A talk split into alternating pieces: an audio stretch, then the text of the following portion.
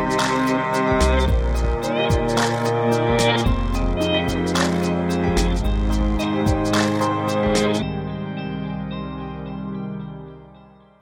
and welcome to episode thirty of the Page One Podcast. I'm Tarek. I'm Marco. Episode thirty, Tarek. Episode thirty. What a uh, milestone. I know, it's it's almost as old as you. I'm actually only twenty-one. Yeah. I just look a lot older. It's about half my age. Um, not really, I'm joking. Uh, no, it thanks... takes a third of his age. Yeah, exactly.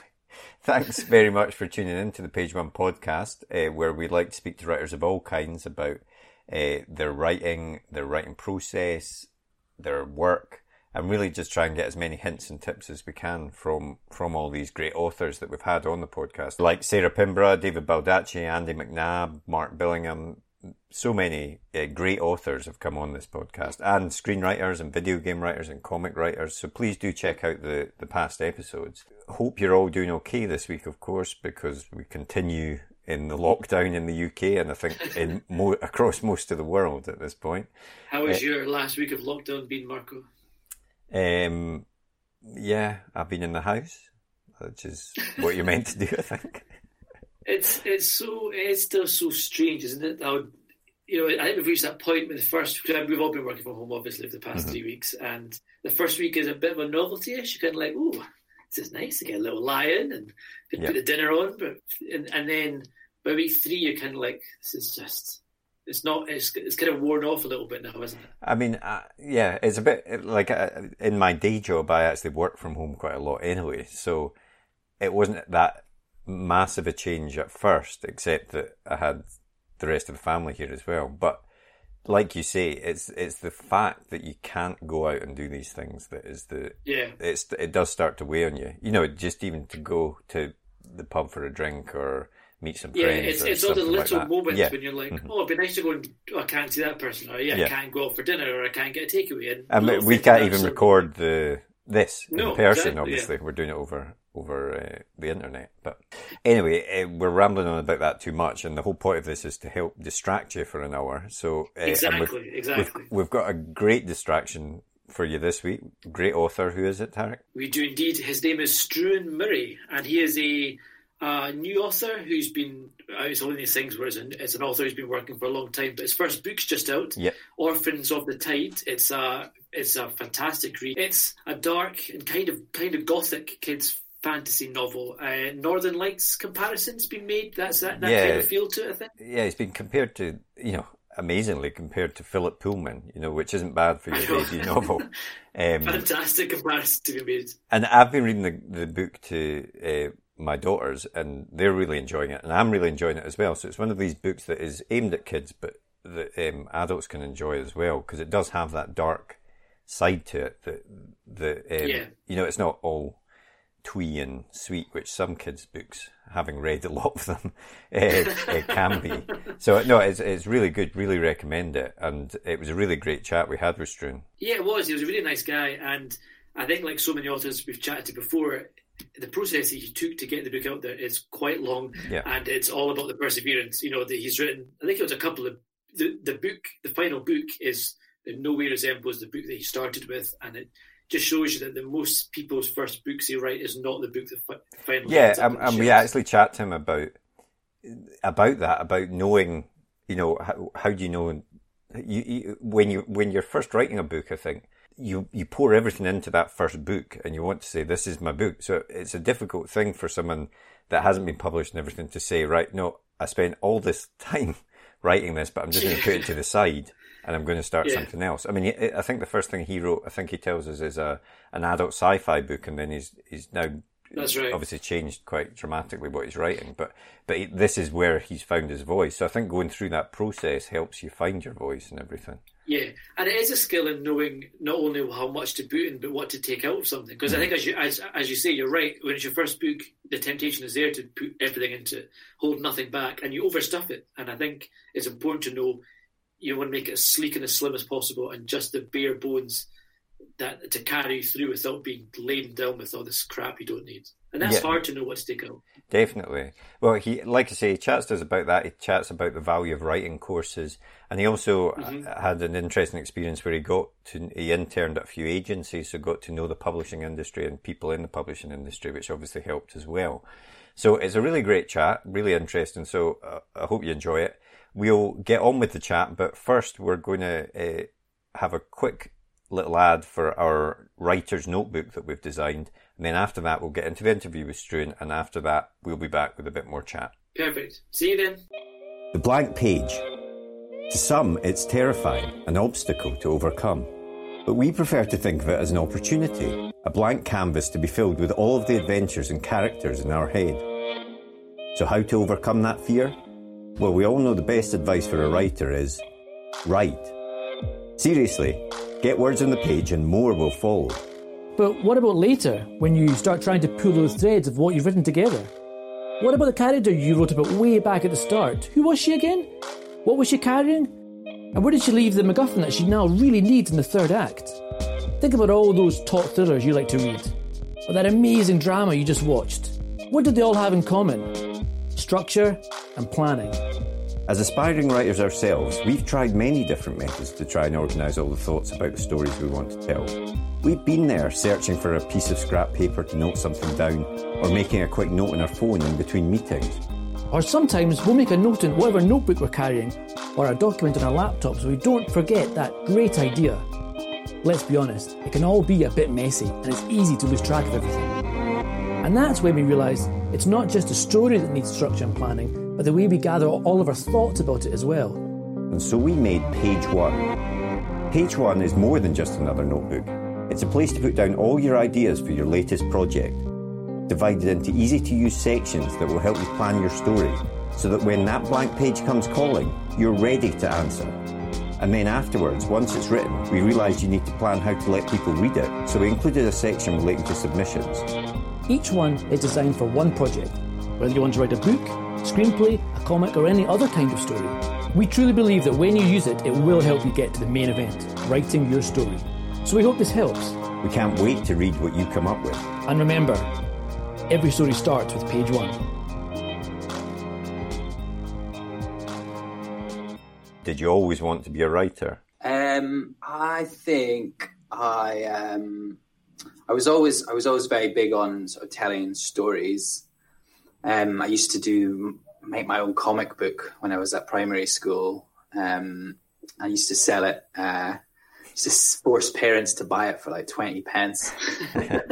um, It was because I had a real addiction to uh, Pokemon cards. Right, I must be like eight, eight or nine, um, and so. But I was, I, they were so expensive that I would sort of make my own, um, and they just looked like oh, flimsy and rubbish. But um, so I, yeah, I decided, okay, I'm gonna, I'm gonna, I need a money making scheme, making my own comic book and selling it to parents. Um, but yeah, uh, and then I think.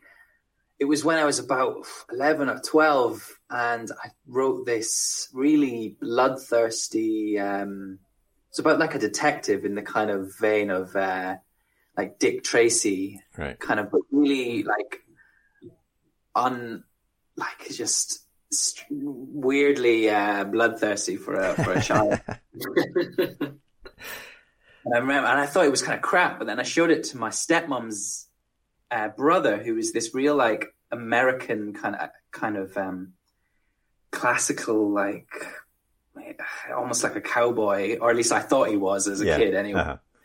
Um, and he just laughed and laughed reading it. I think he just found it so funny that this eleven-year-old kid.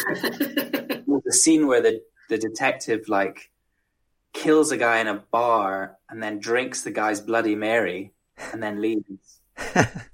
um. And yeah, I think it was that kind of, wow, this person really likes this story. And I think that was the kind of, it was almost that kind of buzz of like, wow, yeah, you really, really like this.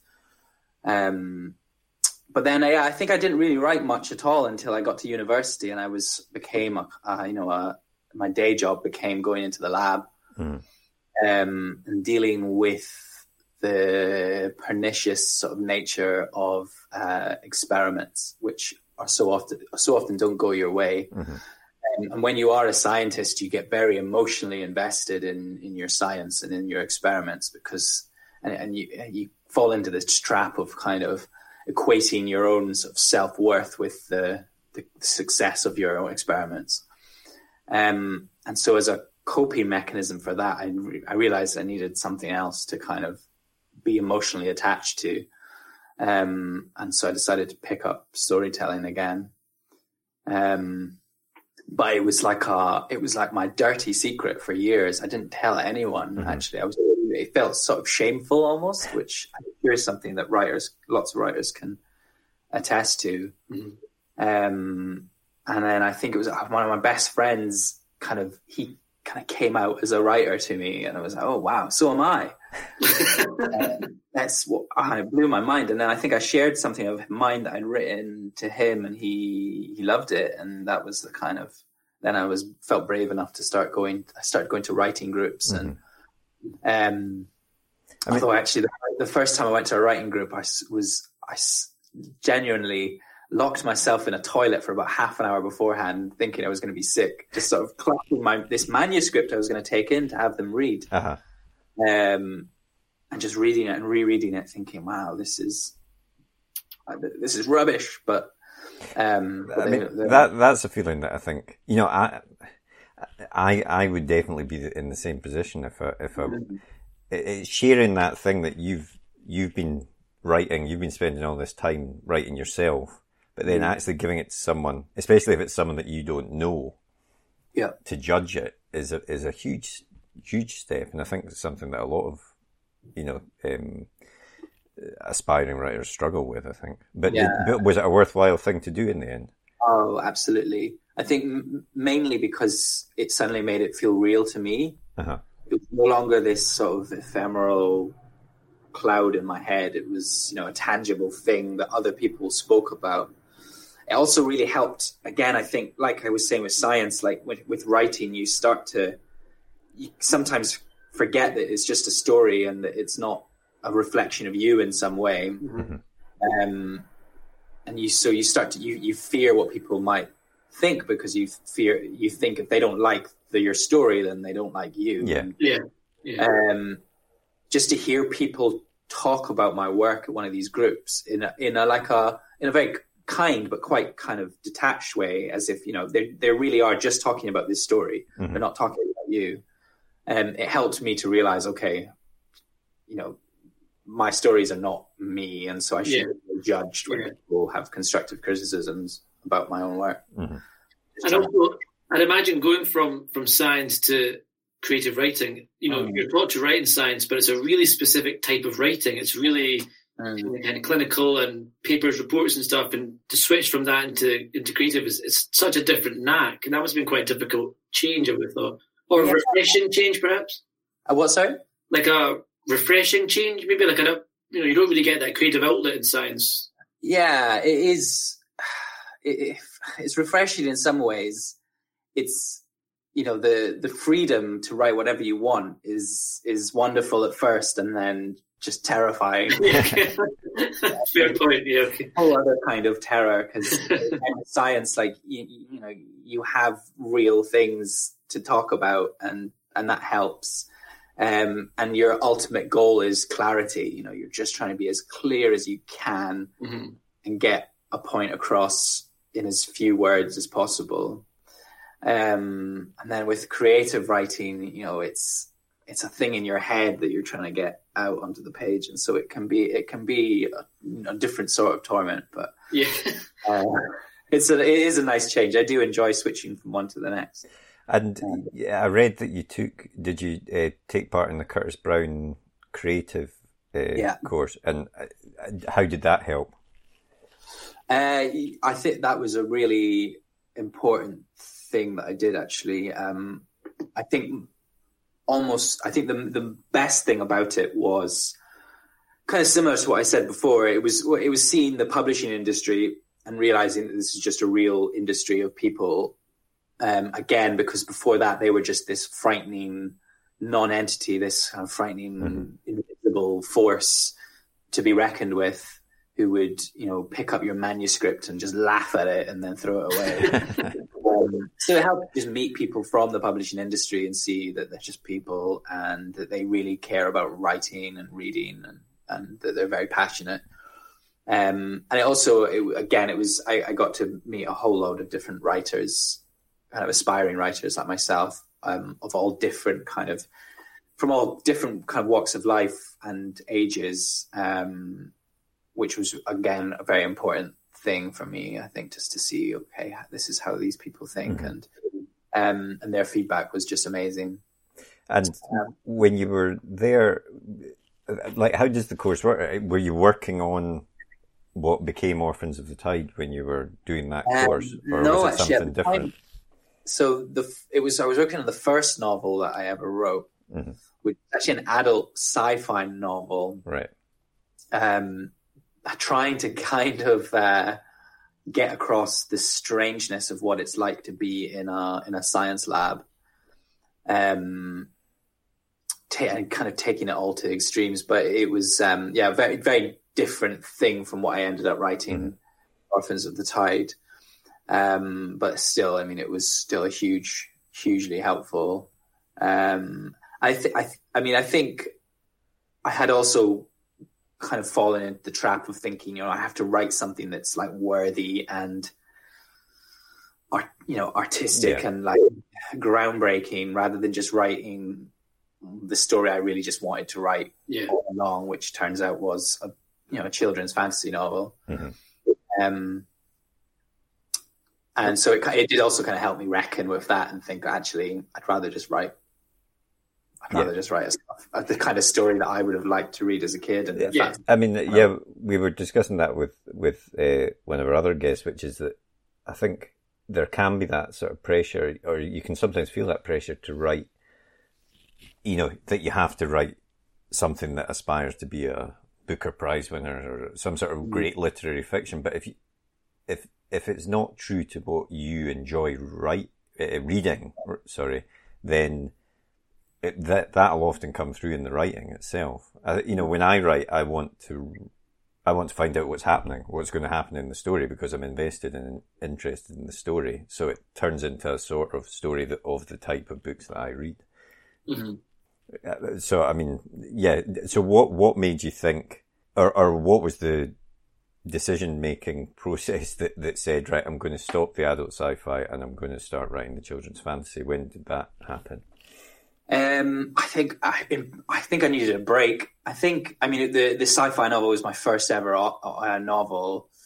And I think I had got so caught up in it, and I think this often happens with people with their first novels. They just they just so want it to work, and they will, and they you know, and and it's it's you know, it's a proving ground. You're kind of you're test you're you're learning all these things for the first time about how you write a novel, mm-hmm. um, and it, you know, it's your first your first bicycle, right? Like you're just um, you're throwing everything at it that you have, like creatively, every kind of clever idea that you think you've ever had, you're trying to distill it into this one novel. And so it just ended up being this big mess. And I think, you know, there's stuff in there that I like and that mm-hmm. I may, and I, maybe I'll revisit in five years or ten years time, but it had become too bound up in my head with, you know, the idea of writing your first great novel. And it, mm-hmm. I just realized I need to put it away. Um, from just to have some breathing space, and I was able to start a new new novel with much more kind of clarity and um, kind of less clutter in my head. Yeah, and and once you'd finished uh, doing doing the book, you, mm-hmm. did you have an agent at that point? Did, I know the Curtis Brown course is quite big, and, and does that lead you to getting an agent at all, or is that a step yeah. to go on that path? Yeah, it can. It can. In fact, in my case, it. It, it it did land me an agent, although by a slightly circuitous route. Um, so I was, I mean, so I was doing my PhD at the time of the Curtis Brown course, um, and I was lucky enough. Part of my PhD involved a three-month internship. Um, and I was a little, I was a bit sneaky because it was ostensibly supposed to be something to do with science. But I thought, wow, here's my chance. Why don't I go and I work in the publishing industry for three months? Um, and I actually went and did some internships at literary agencies. Okay. Wow, yeah, cool. Um, and so I meant, so I, I live in Oxford normally, but I moved to London for three months. Um, I was, you know, I was able to sort of crash on a friend's couch. Um, and I went to literary agencies by day, and then I went to the Curtis Brown course by night. So I was just kind of living and breathing mm-hmm. the publishing industry for three months, um, which was such an amazing opportunity. Um, And um, so what I did was kind of towards the end of the Curtis Brown course, I had kind of got, I, I'd written this other children's fantasy novel, which was supposed to be the part of um, part of a trilogy. Um, ironically, it was called Orphan, The Orphan in the Fire. um, even though so Orphans of the Tide is not a title I came up with. Okay. It was, oh, right. Okay, cool. So happened that it was. Yeah, um, almost the same as my previous fantasy okay. novel. Um, and I sent that off to one of the literary agencies that I'd worked for because they'd expressed an interest. Um, and then they offered me representation off the back of that. Um, and they were really great and so supportive, but I think ultimately they, they'd never really done um, children's publishing before. They'd never really dealt with children's writers. Um, And so I think I, I, I, I just, I made the difficult choice further down the line that I needed, um, I needed someone who really knew children's yeah. writing. Um, cause that first children's fantasy, it went out to, uh, went out to publishers. My agent sent it to publishers for about a year, I think, which was a very, uh, lot. And I had, and I, I had no idea of what the timescales were supposed to be. Mm-hmm. So I thought a year was just the kind of the norm, and, you know, it can take that long. Um, but you know, I was checking my Gmail like, yeah. every yeah.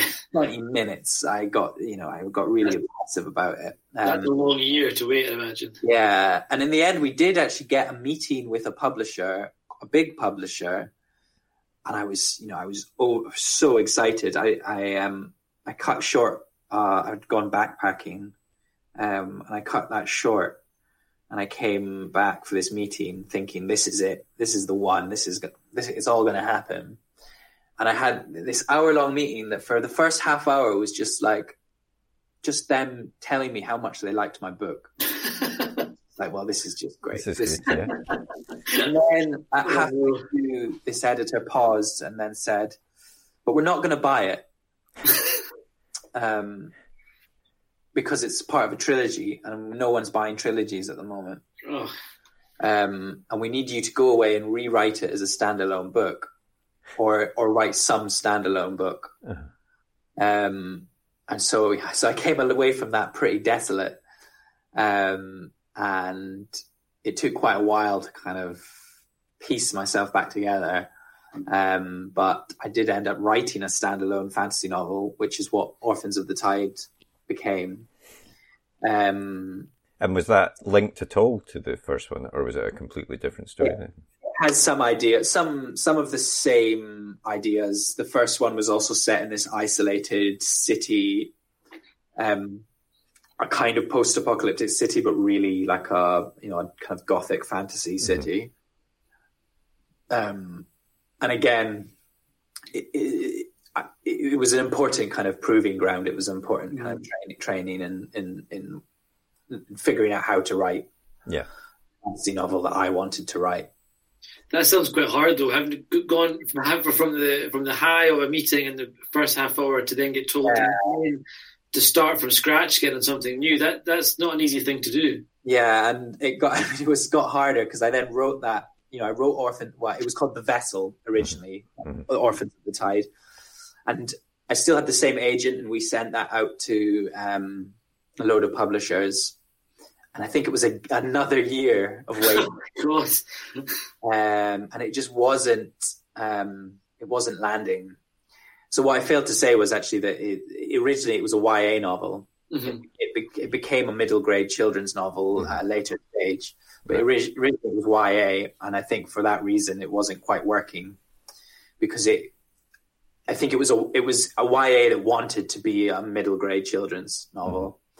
Um, so what? So I haven't figured that out yet. Is it, what what What aspects of it did you change then to, you know, to change that audience?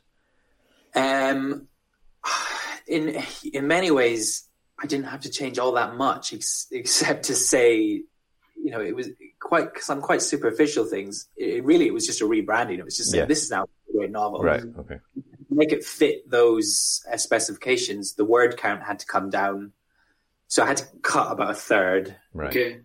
Um, is there violence or swearing? Does that kind of thing have to get shifted about if you've got? Yeah, there was never any swearing actually, um, and the violence. To be honest, the violence has sort of stayed. What violence there is? There was a very uh, there was a romance that, in hindsight, I realised was completely not working and should never have been there in the first place. But I just felt like this is a Y novel; it has to have a romance. Mm-hmm. Yeah. Um, and so I'm so glad that that's not there anymore, because it really allowed the novel to breathe in other ways, because yeah. it was no longer constrained by the kind of plot structure that a romance imposes.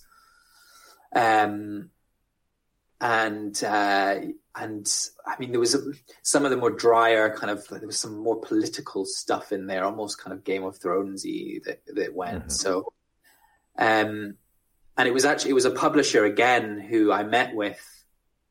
They, they were quite they were quite frank from the beginning, saying that they weren't ready to buy it yet, unlike the previous publisher, thankfully. Um, but they um, they did say um, that it should be middle grade. You know, it should mm-hmm. it should be Y A. And at the time, I was like, "It can't be middle grade. How could I possibly do that?"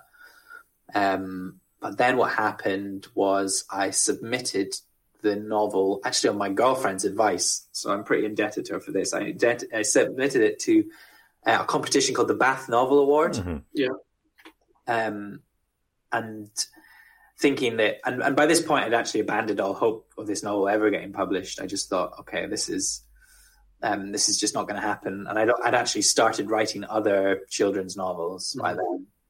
Um, and still in the Y A format at this point, when when it was, it was still in a Y A format, yeah. I, I decided, because I felt like this novel couldn't be middle grade, um, I tried writing some other middle grade novels to see how what it was like, to see if it suited me. Mm-hmm. Um, and I, you know, in a crazy kind of flurry, I wrote three middle grade novels in the year, wow. um, which. I, I wish I could recapture that level of productivity, because I don't think I've ever been that productive with my writing. Um, and I submitted all three and The Vessel, which would become Orphans of the Tide, to um, the Bath Novel Award. Um, and then, ironically, it was The Vessel that got shortlisted of, of those. Um, and then it went on to win. Um And it was because of getting shortlisted, actually, that Curtis Brown reached out to me. Oh, okay. Um, and so someone, basically someone who, Anna Davis, who uh, is in charge of Curtis Brown Creative, reached out to me and said, look, would you like to, me to forward this on to Stephanie Thwaites, who's our one of our children's uh, agents? Um, and kind of that's where it all kind of kicked off, because Stephanie... Mm-hmm. back to me almost immediately to say that she really liked it, but she, but then, and I hadn't told her any of the history, but she said, I think it needs to be a middle grade novel. Mm-hmm. Right, okay. And so when she said that, I was like, right, well, she's, she must be, like, enough yeah. people have said it now. Yeah. But unlike Stephanie, though, had a very clear vision of how to make it middle grade, mm-hmm. which is not something that anyone else had offered me. Um, And I just thought, wow, this is someone who really knows what she's talking yeah. about. But the, um, the, the whole success with the Bath Award, even to get shortlisted at, at first, that must have been such kind of vindication almost for the amount of work and time we'd spent on this book. Yeah. Finally, it was yeah, getting recognised as something. Great. Um, yeah, no, I, and I went to an, the award ceremony not knowing that I was I was going to win it. Um. So when they announced my name, it was yeah, it was really quite something. Because yeah, that's, that's awesome. Um, and the, when the, the novel came out a month ago, and it's you know it's been five years I think since I first started writing it. Mm. So yeah, it's been a very long journey. But um, and it, it might be, and maybe ten years since I first started writing novels. Mm-hmm.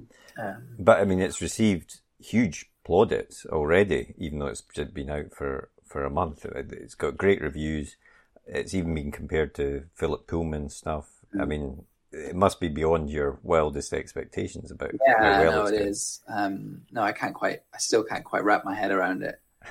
Um, yeah, I mean, it's the the best reviews, to be honest, have been like parents on Amazon just saying that their, you know, their their child wanted to stay up all night talking about it. Um, you know, that that's that sort of thing, because yeah. you know, ultimately you want, you don't care what adults think. You, you know, no. the adults are the gatekeepers. You have to kind of get, you have to get them on board, but you, it's the children whose opinions matter. yeah. So it's just been so nice to finally have, be able to know that, you know, children like this book.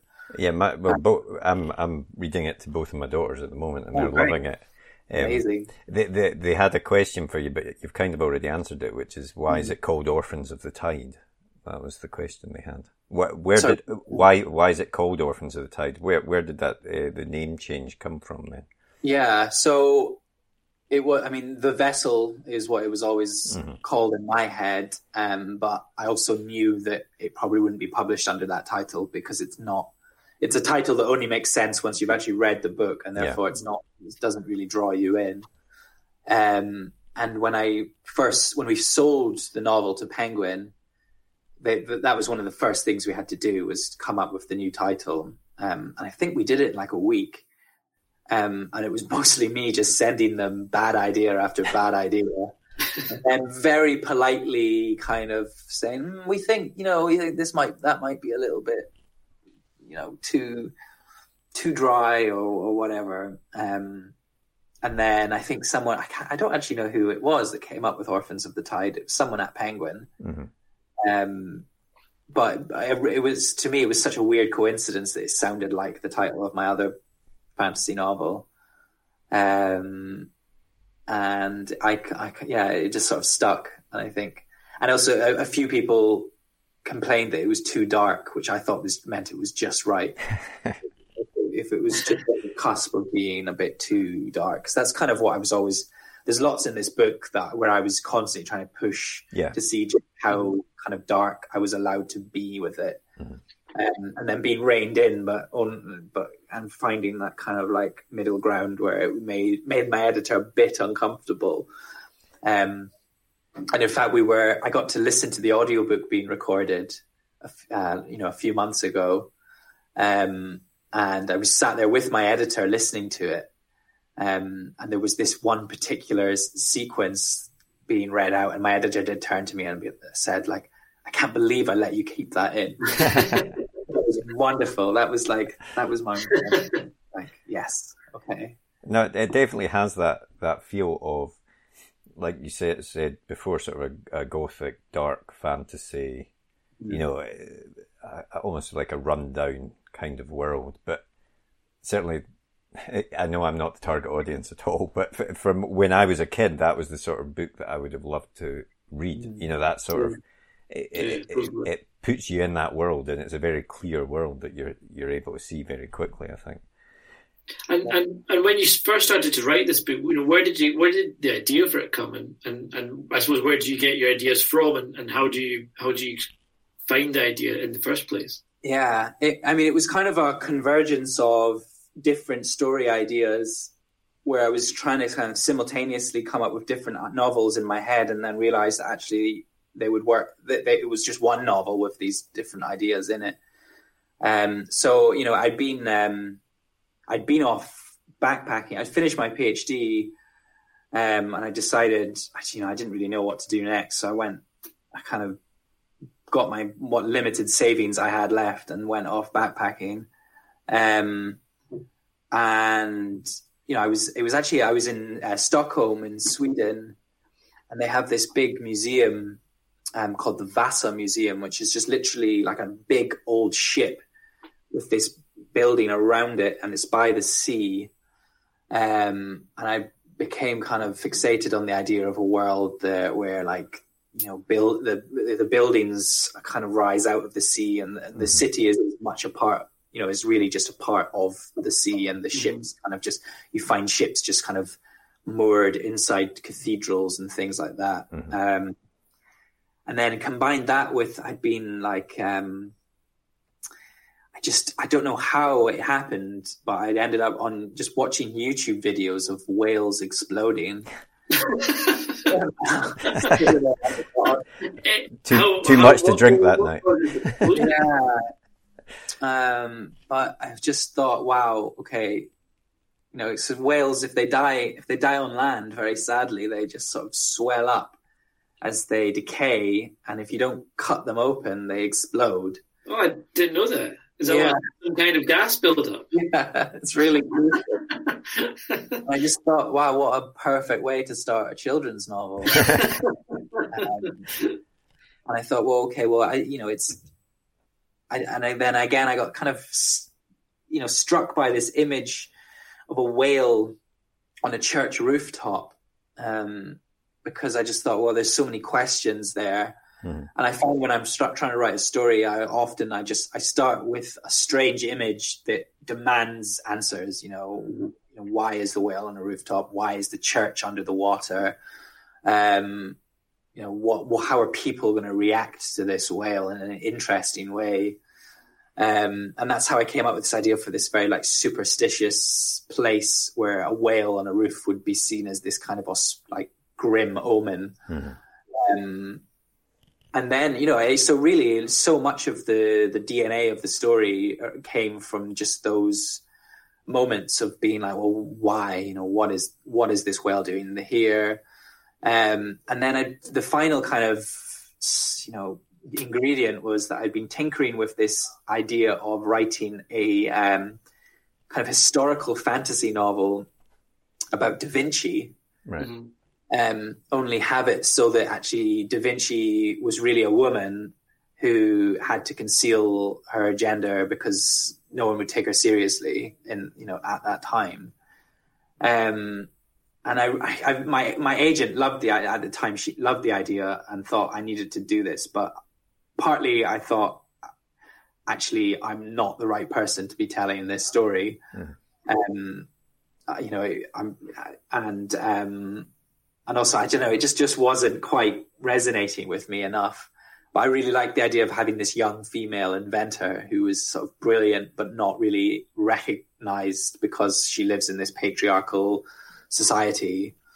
Um And then and, and so I'd, I had her in the back of my mind whilst I was thinking about all this, and thought, well, she's the person who would know to cut the whale open.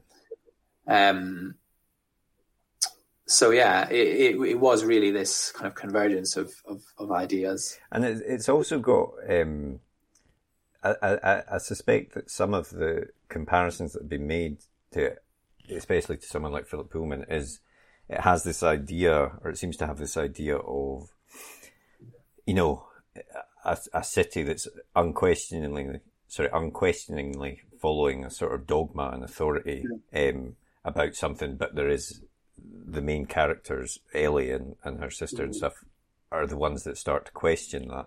I mean, it, it is having a, was that a theme that you wanted to get in the book, or was it just that came to it as you were, uh, as you were creating the story? Um, I think it, I think it did. I think it was my intention coming from a slightly different direction. I mean, to me, what what I was kind of modeling it on, like, you know, when you write a fantasy or a sci-fi story, you want your kind of fantasy kind of conceits to explore some real world mm-hmm. phenomenon. Um, and at the time, I think I was thinking a lot about like mental health and um, stigmas that surround people who are depressed or have some kind of sort of mental um, health issue that means that they might be kind of shunned or um, um, just not really listened to, or um, or even seen as potentially dangerous. Um, and that's really what I was trying to kind of tap into, is this idea of, okay, this person who is the vessel, um, they are like infected by the enemy, they have this evil inside them.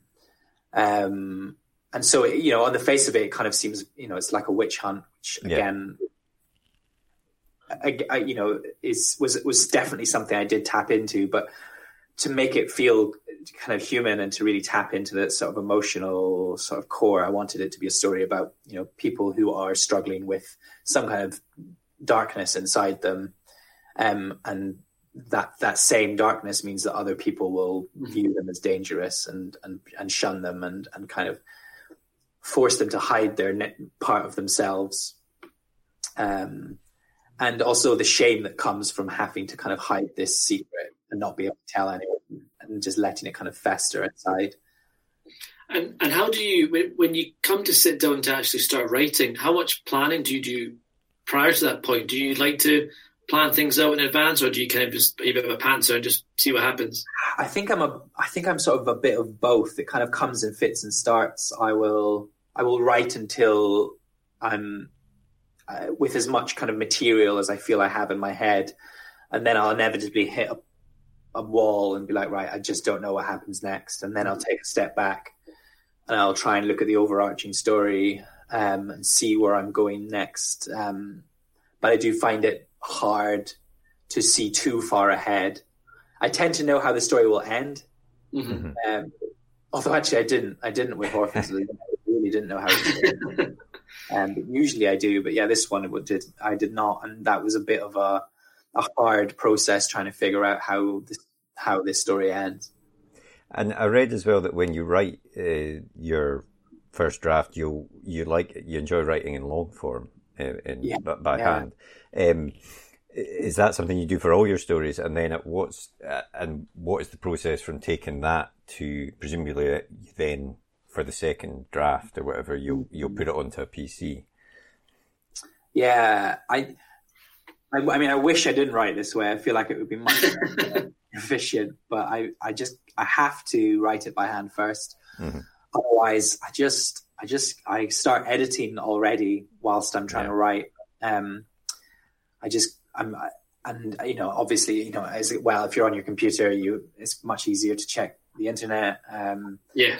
um, so I just find that, It also it, there's some there's something satisfying about the, in terms of actually when you're writing having something to show for it that's physical and yeah. real, um, and then be and then when I transfer that into the computer, it goes through when I transcribe it, it goes through this editing process without me even thinking about yeah. it, where I'm just moving commas around and fix changing words that aren't working.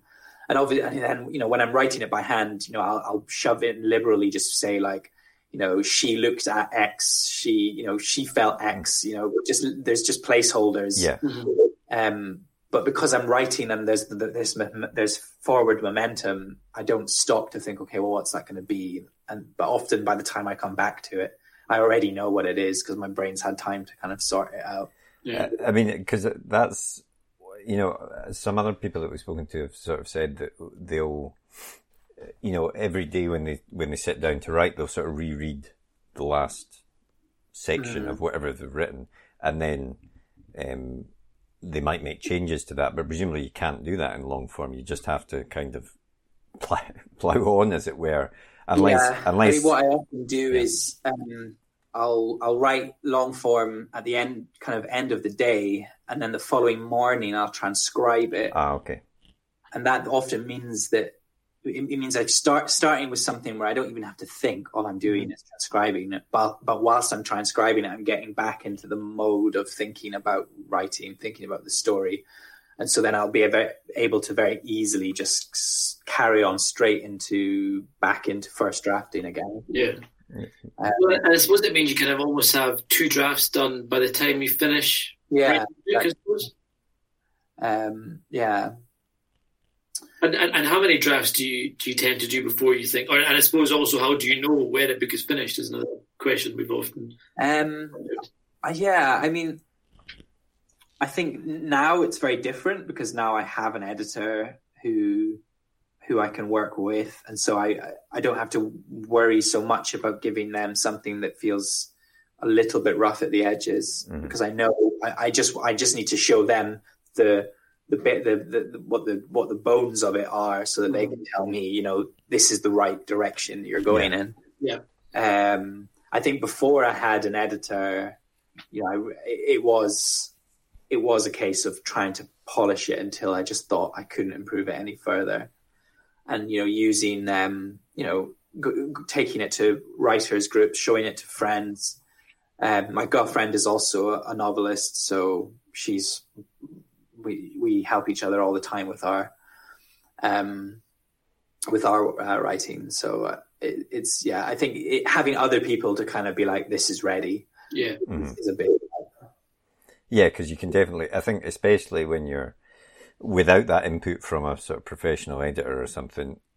I know I'm guilty of it, of just, you keep going back to it and you can keep saying, oh, there's a bit here yeah. that I could fix, or maybe it would be better if that that did yeah. that happened here or whatever. And you can keep revising it and revising it and revising it, and it can be a bit of a, a difficult step to step away from it and give it to someone else at that point. Yeah, and I think...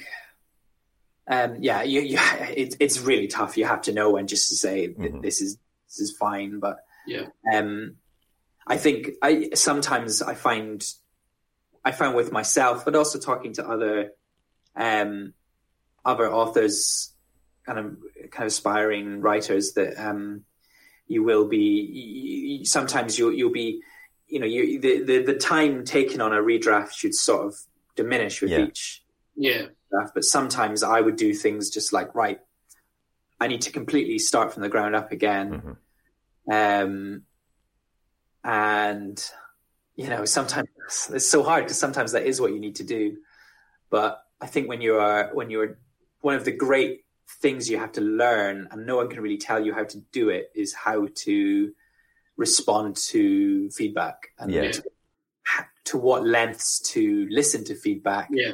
Um, and because I, you know, I have seen people, and I think I've been guilty of myself, just completely revamp their novel on the basis of a single piece of criticism that maybe was said without too much thought or, yeah. and I think for me, that was one of the biggest hurdles, was how to deal with feedback and how to know when to respond or when to ignore. Yeah. And it's hard because no one, you know, to touch on what we said at the very start, you you put so you put yourself out there, and then being told this does this bit doesn't work, you change that bit. It's you, it's hard to hear that sometimes. You kind of think, well, no, or you think, oh God, I need to change everything, and you, it can, as you say, it can spark a massive revamp, and it's, I, I, it's trying to follow that is difficult. I think it can sometimes, you know, I think as with all these things, you, there's a there's merit in sort of letting it sit there for a while. If someone yeah. makes a comment, you know, if someone gives you some feedback, rather than yeah. reacting immediately, because your instinct then is either to think that what they're saying is absolutely correct and throw everything yeah. that you've done away, or immediately push back against it. But in fact, sometimes if you let time pass, you can sort of see the merit of what they're saying, or yeah. say, well, actually, that's not right because yeah. whatever. Um, so, I mean, or- Orphans has been a, a huge success, and is is there is it?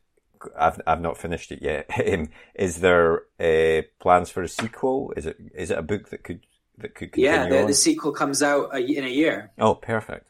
In, well, I think in eleven months now, actually. Awesome. Um, I'm still working on it. Um, so it's you know, well, it's. Uh, it's uh, with all that's going on at the moment, it's a little bit hard to be creative, but yeah, I'm yeah. kind of in the process of doing the second draft at the moment, um, which is proving quite a big redraft. Um, but like, kind of like you, like you said, actually, when I when I got the feedback, I basically just did nothing for a few weeks, just to let my editor's feedback kind of filter in. And it's amazing what your kind of creative brain will do when you're not really mm-hmm. actively engaging yeah. with it. Like you just come, you, I came back in a few weeks and, you know, my brain was just like, right, this is, this is how to do it. This is what you need to do. Yeah. Um, rather than kind of stressing over it and sitting at my desk and actively thinking like, what on earth am I going to do? Um, it, yeah, it was, it's quite remarkable. Um, but yeah, so there's, yeah, the sequel comes out, and then there's hopes for a third book. So it will be a trilogy. Awesome. And um, am I right in saying that when you got your got the book deal, it was for two books? And I'm assuming yeah. that it was, yeah. And and, and, and I, I'm assuming that means you've then got a bunch of deadlines you have to hit for this for the next book, which you don't even started yet. And suddenly you've spent five years on one book, and you've got a yeah. year. um, yeah, it was so nuts, especially since, um, you know, ironically, I wrote this I wrote this book not to be part of a trilogy because I'd be told yeah. by the publisher they weren't buying trilogies, but now this is going to be a trilogy. um, and I've spent so long kind of dreaming about the chance to write a trilogy, because every, you know, every fantasy author dreams of writing a trilogy, right? Um, and so it's been quite exciting now to think about the the particular challenges of actually how do you write a series of books? Um, how do you make each one sort of stand alone by itself while still being part of a larger whole? Mm-hmm. Um, and and also be different enough while still maintaining the kind of essence of the predecessor. So, I mean, did you, did you, uh, you wrote this book as a uh, standalone, mm. which presumably means that your story that you had in your head was a complete story, but now it's becoming a trilogy. So did you always have in the back of your head, well, if this continued, these things could happen kind of a thing? Yeah. Or did that pos- pose a problem when you, you suddenly had to tell more stories? Yeah. I think, I think despite my best efforts, I'd all there was always stuff left over unfinished because I still part of me still wanted it to continue, mm-hmm. um, so there was always enough left by the end to continue on to something more. Um, and yeah, I mean, it was what's very strange now is writing this sequel whilst getting kind of feedback and reviews on the first book, mm. and telling people telling me like, oh, I, you know. I love this particular part, or I love this character, and then mm-hmm. be having to bite my tongue and be like, well, that, character, that character is actually not in the sequel. um, and, and, you know, also it's it's hard not to let the, all their kind of the things people like shape how I'm writing the second yeah. book. Yeah. And not just to give them what they, more of what they have already said they enjoy. Um, so okay. it's quite kind of in, enjoy the feedback whilst also trying not to let it affect your writing process. I yeah. mean, it's, it's, I've, I've said this before in the podcast, but I mean, it, it's the problem that I think George R R. Martin must have with the remaining Game of Thrones books, because yeah. it, it, the story, pe- pe- people now think they know the whole story. So that's probably yeah. why he has, it's very difficult for him to sit down and motivate himself to, to finish these yeah, books. When, we, yeah, when you've got everyone under the sun telling you yeah. what the plot twists are going to be, yeah. and what, yeah. uh, what there's the no drive there anymore, is there really? Yeah, and do you just go ahead with your intended plan, or do you try and like switch things up just to kind of? Yeah, like, you don't. You'll always be compared to the T V show. You'll always be compared with the yeah. choices you made and they made, and characters yeah. ended up, et cetera. Yeah, I mean, I think I think he's sort of done the best.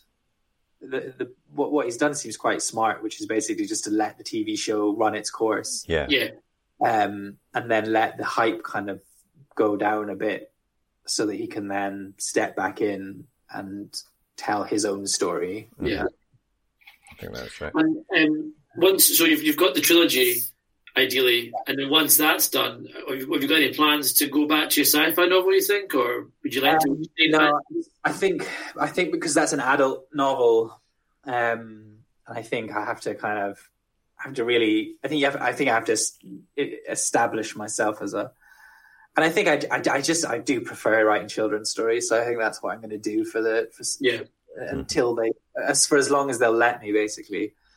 Um. So I do. I have. I have a couple of ideas, um, which well, uh, which are already written, really, in in first slash oh, yeah. second drafts. Which now that I have, the last ones that, that you sent in, yeah, uh, one of them is yeah. Although it's quite different now, um, but yeah, two two of them, which I think are kind of quite unique in their kind of concept. Um, And one is yeah, one one in, one of them is actually a ch- children's sci-fi novel, um, but I think it has quite a lot of um, what's the word uh, kind of relevance at the moment.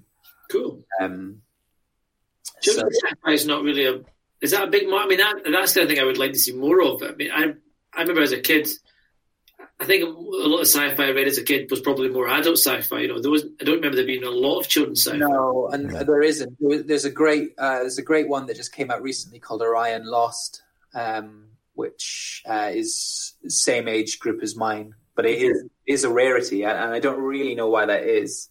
um, because, you know, yeah, it's a bit odd actually when you think about, like, you know, Star Star Wars as a film is aimed at yeah. kids originally, anyway. Um, yeah, and then um, there isn't there aren't books in that genre as well. No, it's. Yeah. it's I'm I'm not quite sure why, but watch this space. There's going to be some some big yeah. changes happening shortly. You can be the trailblazer. Um, is is are there any plans that you're able to tell us about about Orphans possibly being adapted into any other mediums media? Um, I uh, it's I think it's still early days. I think what happens now is they try and sell the the, the rights mm-hmm. um, to like film uh, production companies. Um, but then even then, even if you sell the rights, it might. You know, yeah, nothing. It could like, just sit on their shelf. Yeah, to, to see if anything happens. I think there's a lot of like. I think the rights then kind of they go on a kind of game of table tennis where they get bounced about between companies. Um, but yeah, it's all a bit beyond me, to be honest.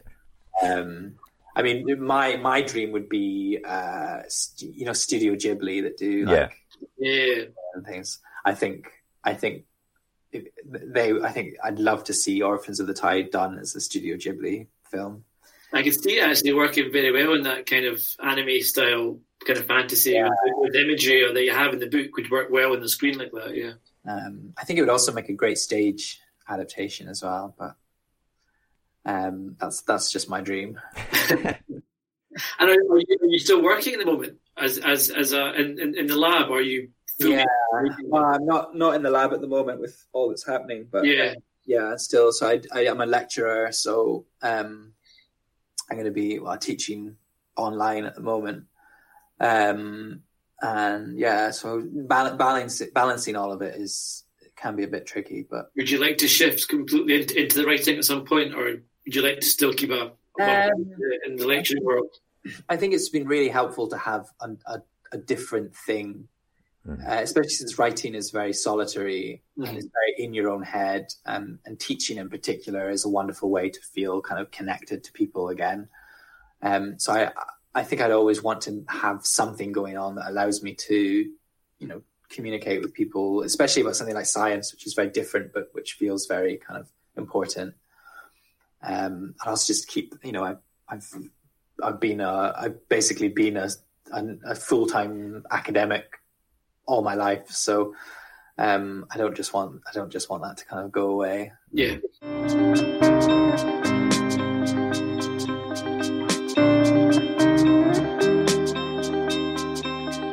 What was the last book that you read? Um, what was the last book? Uh, I so I'm I'm really bad at I re, I re, always have about five different novels on the go in rotation. Um, the last book that I finished um, was um, The Secret Starling, a children's novel. It's wonderful. Okay, excellent. Um, yeah. Uh, and what was the last film you watched? Um, mm, what was it? Um, last, what was the last film I saw? At, I think it was the last Star Wars film. That's terrible. Yeah, I think it was this, the the final Star Wars movie, which was just awful. Yeah, yeah I wasn't I wasn't a massive fan of it myself, I have to say. Yeah, I, I've not. I've still to see it, but um, I think I'll wait wait for T V. Um, uh, and the uh, last T V show or show that you're watching on T V at the moment? Uh, uh, Marvelous Missus Maisel. Okay, oh, yeah. I've heard that's really good. Yeah. Really, really good. Yeah, it's, it's on my list. The writing in that is just phenomenal as well. Awesome. And uh, the very, very last thing is a quick fire either or. So just okay. pick one. There's no right or wrong answer, perhaps. Uh, so Northern Lights on the B B C or the Golden Compass movie? Ooh. Oh, Northern Lights on the B B C. I think that is a great answer, to be fair. Yeah. um, a real book or an e-book? Real book. Uh, T V or cinema? Cinema. In, in a year's time, and this is all. Yeah. um, and another one for a year's time. Um, a fancy restaurant or a takeaway? Oh, takeaway. Okay, nice one.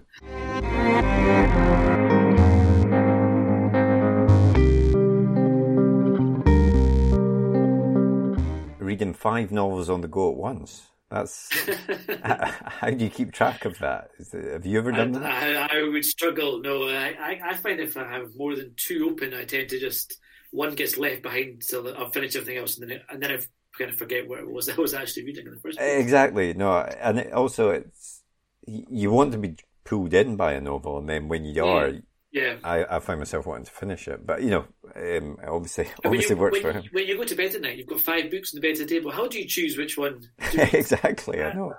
That, that, I would, that's like going, going on Netflix and spending about as long as a film trying to decide it's, what to watch. Exactly, yeah. Minutes of something. Too much choice. Just give me the one book. Exactly. I, I can work through that. Well, the audio books I feel are maybe the exception to that. I do. I can listen to an audio book and read a book at the same time. I suppose maybe that's having different narrators maybe helps, so it kind of distinguishes it, mm-hmm. so you can immediately get back into what that person was that's last true. telling yeah, you. Yeah, yeah. I don't know.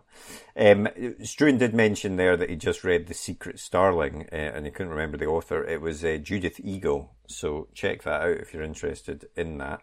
Um, but th- huge thanks to Struan for taking the time to speak to us, especially during all of this madness that's going on in the world. Um, yes. Really, really appreciate him doing that, and really do recommend that you check out um, Orphans of the Tide, because it is... It is a great book, and I think we'll be hearing a lot more from Struan in the future as well. Yeah, I think he's definitely one to watch, for sure. Yeah. And so uh, another one to watch, Derek, is our guest next week. Oh, absolutely. Uh, Laura Lamb is on next week. She is a sci-fi author. Um, she's also written up some young adult fantasy as well in the past, uh, but her new book is definitely sci-fi. Um, and it's it's a it's an excellent read. We've just finished reading it yeah. with ourselves, and yeah, it's... highly, it comes out end of the month. Goldilocks is the name of it. I should probably yeah, said that. Yeah. Goldilocks, so. yeah. And it's a feminist sci-fi. Yeah, novel. I think she describes it as, and I think this is a good description actually. The Martian meets The Handmaid's Tale, uh, which yeah.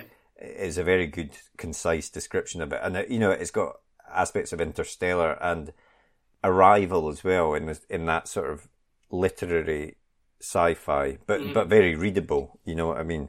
Um, I, yeah, it's like, it kind of hits a sweet spot for like a literary book for me in that it's it's really nice prose, and it's but it's not so too heavy with it. Yeah. You know, it's uh-huh. exactly yeah yeah yeah. yeah no, it's, it's really good. It's great. So and and we chatted to Laura a lot. She's also a tutor in creative write in creative writing.